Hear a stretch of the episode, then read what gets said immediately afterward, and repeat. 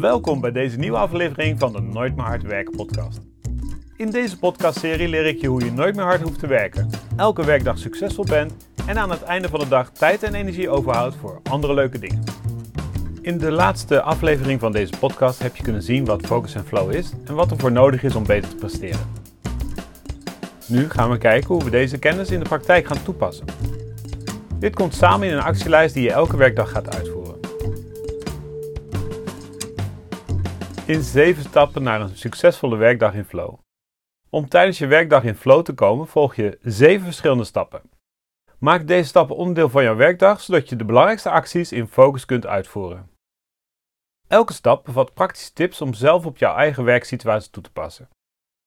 Pas je de 7 stappen naar Flow succesvol toe, dan heb je het minste last van storing of ruis, waardoor je optimaal presteert.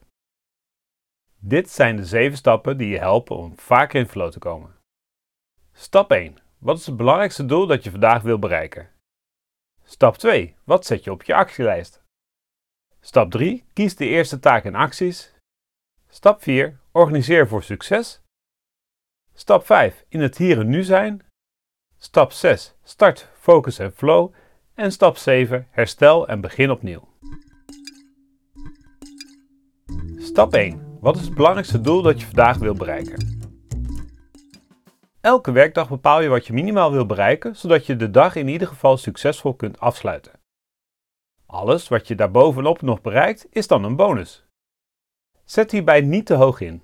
Om een realistische inschatting te maken van wat je op een dag kunt doen, moet je rekening houden met de afspraken die je die dag al hebt staan en de tijd die je beschikbaar hebt. Het is goed om elke dag 1 of 2 uur vrij te houden voor onverwachte zaken. Er komt altijd wel iets tussendoor. Mocht je aan het begin van de dag moeilijk op gang komen, help jezelf dan even herinneren wat jouw grote doel is en hoe jouw werk hieraan een bijdrage levert. Dit helpt je om gemotiveerd aan de slag te gaan. Stap 2. Wat zet je op je actielijst?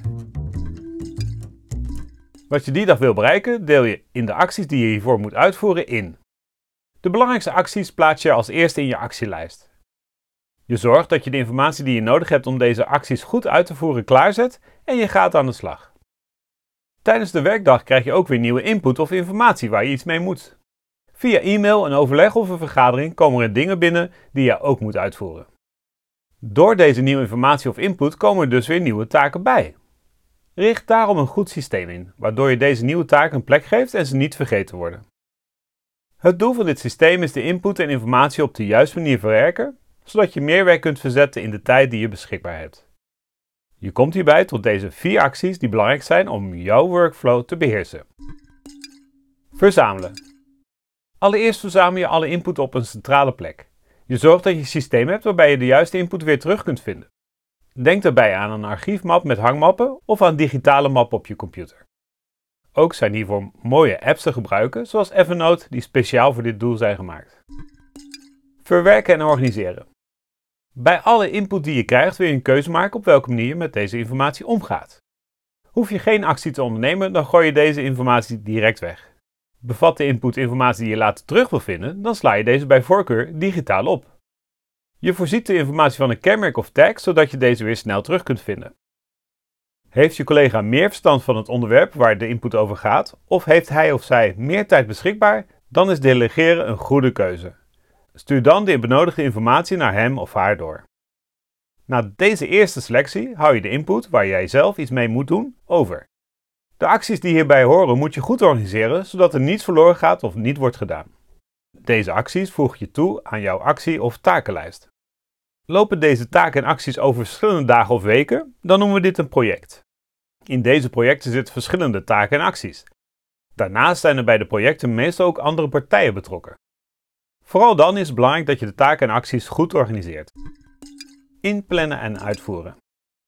Nu je alle input hebt verwerkt, wil je de taken en acties die je moet uitvoeren inplannen. Je houdt hierbij de volgende indeling aan. Is de input iets dat je binnen 5 minuten kunt uitvoeren, dan is het verstandig om dit ook direct te doen. Dat is dan weer een taak minder. Mede om deze reden wil je nieuwe input niet verzamelen terwijl je eigenlijk gefocust aan het werk wil zijn. Dit leidt je alleen maar af. Daarom zet je je e-mailprogramma's en berichten-apps uit wanneer je gefocust wil werken. Kost het uitvoeren van de taak minder dan 30 minuten en meer dan 5 minuten, dan plaats je deze op de takenlijst als een losse actie. Deze taak kun je mogelijk tussen andere werkzaamheden door uitvoeren. Zit jouw actielijst voor vandaag al helemaal vol, dan verplaats je deze taak naar de actielijst van morgen. Is de taak groot en kost het meer dan 30 minuten, dan plaats je deze in je agenda. Je schat in hoeveel tijd dit gaat kosten en wanneer je hiervoor plek hebt. Zijn er taken of input die je met anderen wilt bespreken, dan plaats je deze op de 1 op 1 lijst. Dit is een lijst waarbij je aangeeft met welke mensen je moet spreken om de benodigde acties succesvol uit te voeren. Hiervoor maak je een afspraak en deze plaats je in je agenda. Voeg het overleg toe aan je takenlijst. Voor sommige taken heb je input van een ander nodig, anders kun je niet verder. Maak daar een aantekening van. Je plaatst dit dan op een wachten oplijst die je regelmatig kunt raadplegen om te controleren of er al informatie beschikbaar is of wat de stand van zaak is. Veel acties worden genomen op basis van informatie die je raadpleegt. Gebruik bij voorkeur een digitale verzamelplek om deze documenten als bijlages toe te voegen. Zo heb je alle gegevens op één plek bij elkaar. Maak elke dag een actielijst om je werkdag efficiënt in te delen. Het enige wat je dan nog moet doen is in actie komen en de taken uitvoeren. Hou je systeem up-to-date. Dit moet je wekelijks inplannen waarbij je de informatie doorloopt en kijkt of er nog dingen zijn die afgehandeld zijn en kunnen worden weggestreept. Misschien zijn er acties die in de vergetelheid zijn geraakt. Ze moeten nog gedaan worden, maar ze zijn nog niet op je actielijst terechtgekomen. Je kunt deze update ook aan het einde of begin van elke werkweek uitvoeren. Hierdoor krijg je direct inzicht wat er deze week moet worden gedaan en wat jouw progressie is. Stap 3. Kies de eerste taak en acties. Nu je voor deze dag een actielijst hebt opgesteld, kies je de eerste taak en actie die je moet doen om van deze werkdag een succes te maken. Dit is hetgeen wat je nu gaat doen. Alle andere dingen moeten even wachten. Je richt al jouw aandacht op deze taak en onderneemt de acties die nodig zijn om dit af te ronden. Kun jij multitasken? Er is mij altijd verteld dat vrouwen goed zijn in multitasken en mannen dit minder goed kunnen.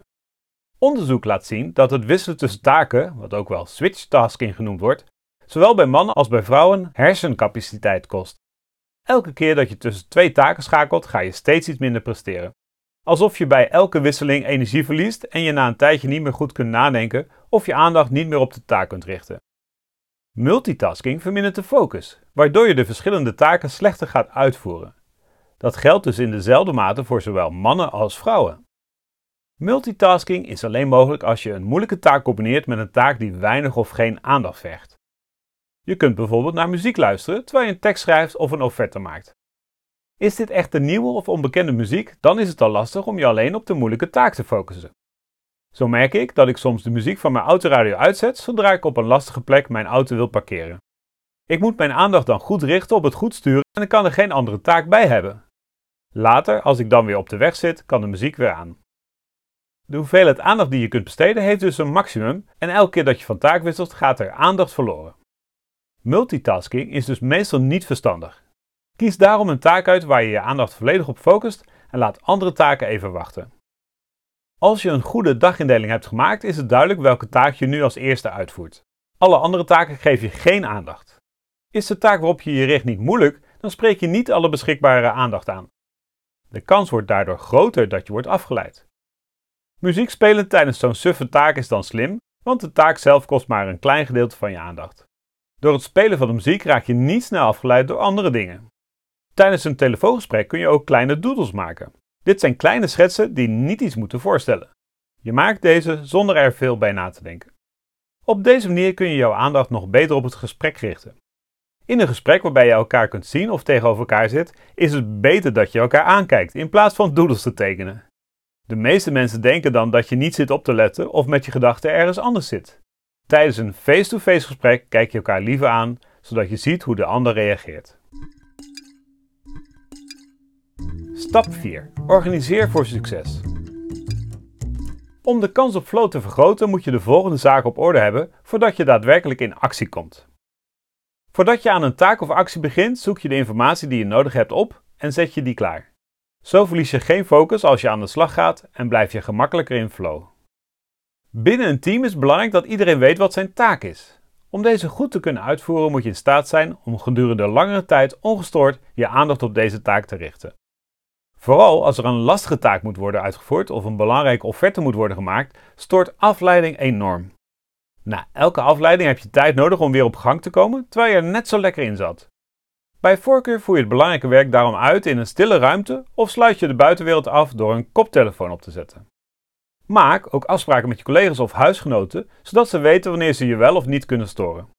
Op deze manier kun je gefocust blijven op de actie die je nu moet uitvoeren en wordt de kans op flow veel groter. In 2007 kwam de eerste iPhone op de markt. Dit slimme apparaat is een iPod, een telefoon en een internetcommunicatieapparaat in één. Met deze woorden presenteerde Steve Jobs deze revolutionaire smartphone.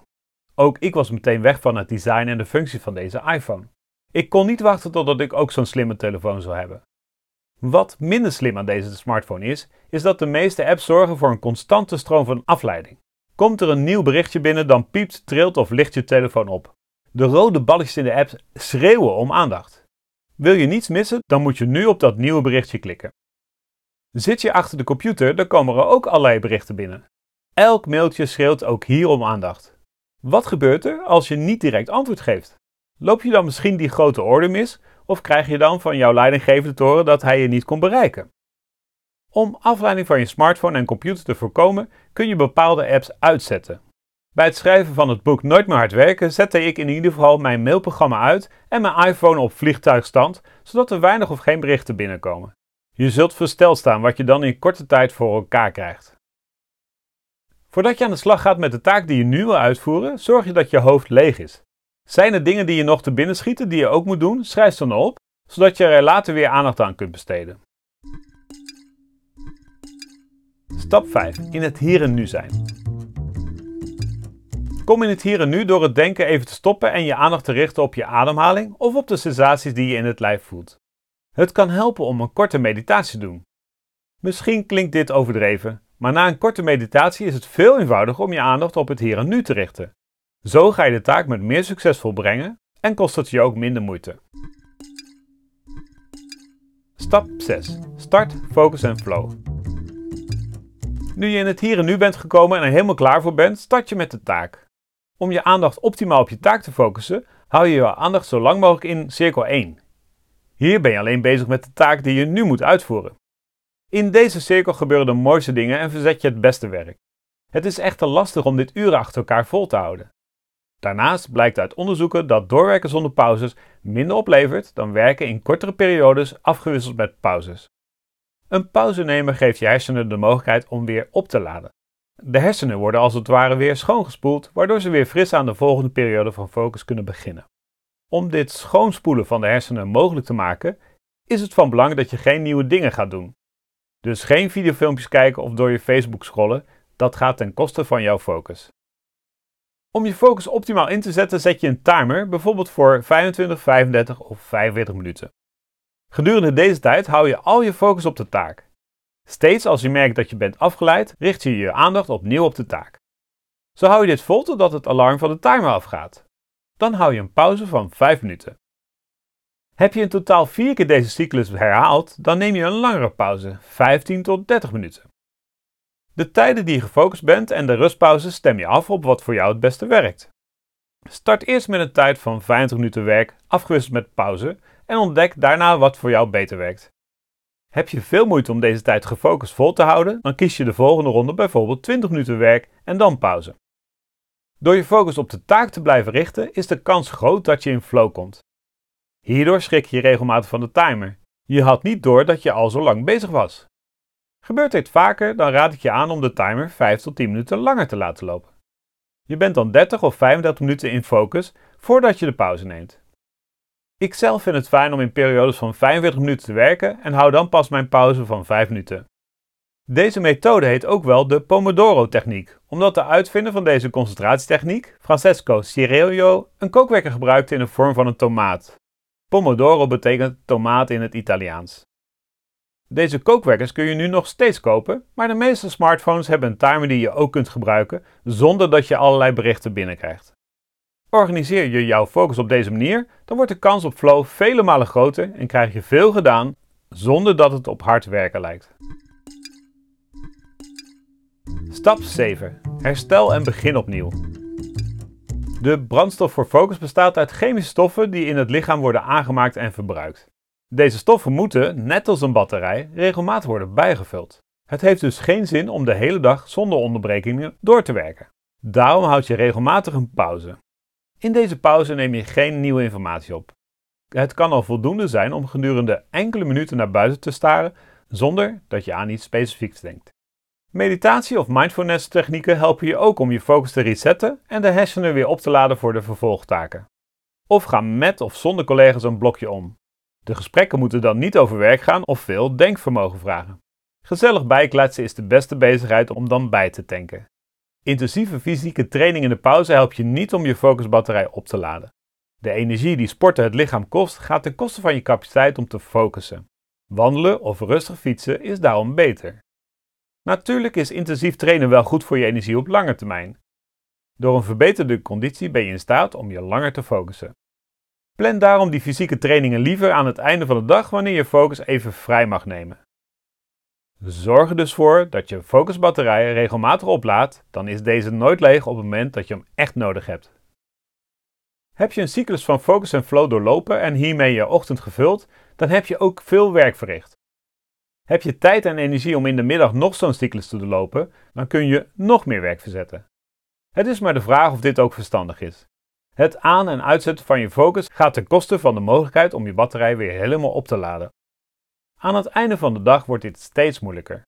In de middag kun je daarom beter taken plannen die minder focus vereisen of je kort je werkdagen in en gaat andere leuke dingen doen. Bij sommige bedrijven is het lastig. Die zien graag je jas van 9 tot 5 aan de kapstok hangen. Ga je op tijd naar huis, dan heb je meer tijd om te herstellen en de volgende dag weer vol energie aan de slag te gaan. Ook dan doorloop je deze 7 stappen weer. In sommige bedrijven doen de werknemers een dutje op de werkvloer. Dit komt vooral voor in de landen waar de werkdagen langer zijn. Om jouw focusbatterij voldoende op te laden, zorg je ervoor dat je s'nachts in ieder geval voldoende slaap krijgt. 7 tot 8 uur slaap per dag is een uitstekend streven. Lukt je dit niet, dan is het lastig om voldoende focus te hebben. Je batterij is niet helemaal opgeladen en dus ook eerder leeg. Ook als er een deadline is die je moet halen, is het niet verstandig om dit ten koste te laten gaan voor jouw slaap. Het wordt dan lastig om de volgende dag weer optimaal te presteren. Werk je volgens de 7 stappen die je in deze aflevering van de podcast hebt gehoord, dan wordt het eenvoudig om veel werk te verzetten en hou je ook nog tijd over voor andere zaken. Op deze manier voelt het alsof je steeds minder hard hoeft te werken, terwijl je toch meer gedaan krijgt. Bedankt voor het luisteren naar deze aflevering van de Nooit meer hard werken podcast. Wil je meer weten over de trainingen en lezingen die ik geef om jou en je team te helpen om de doelstelling te halen zonder hard te werken? Neem dan contact met mij op. Of kijk op mijn website www.nooitmeerhardwerken.nl. Graag tot ziens!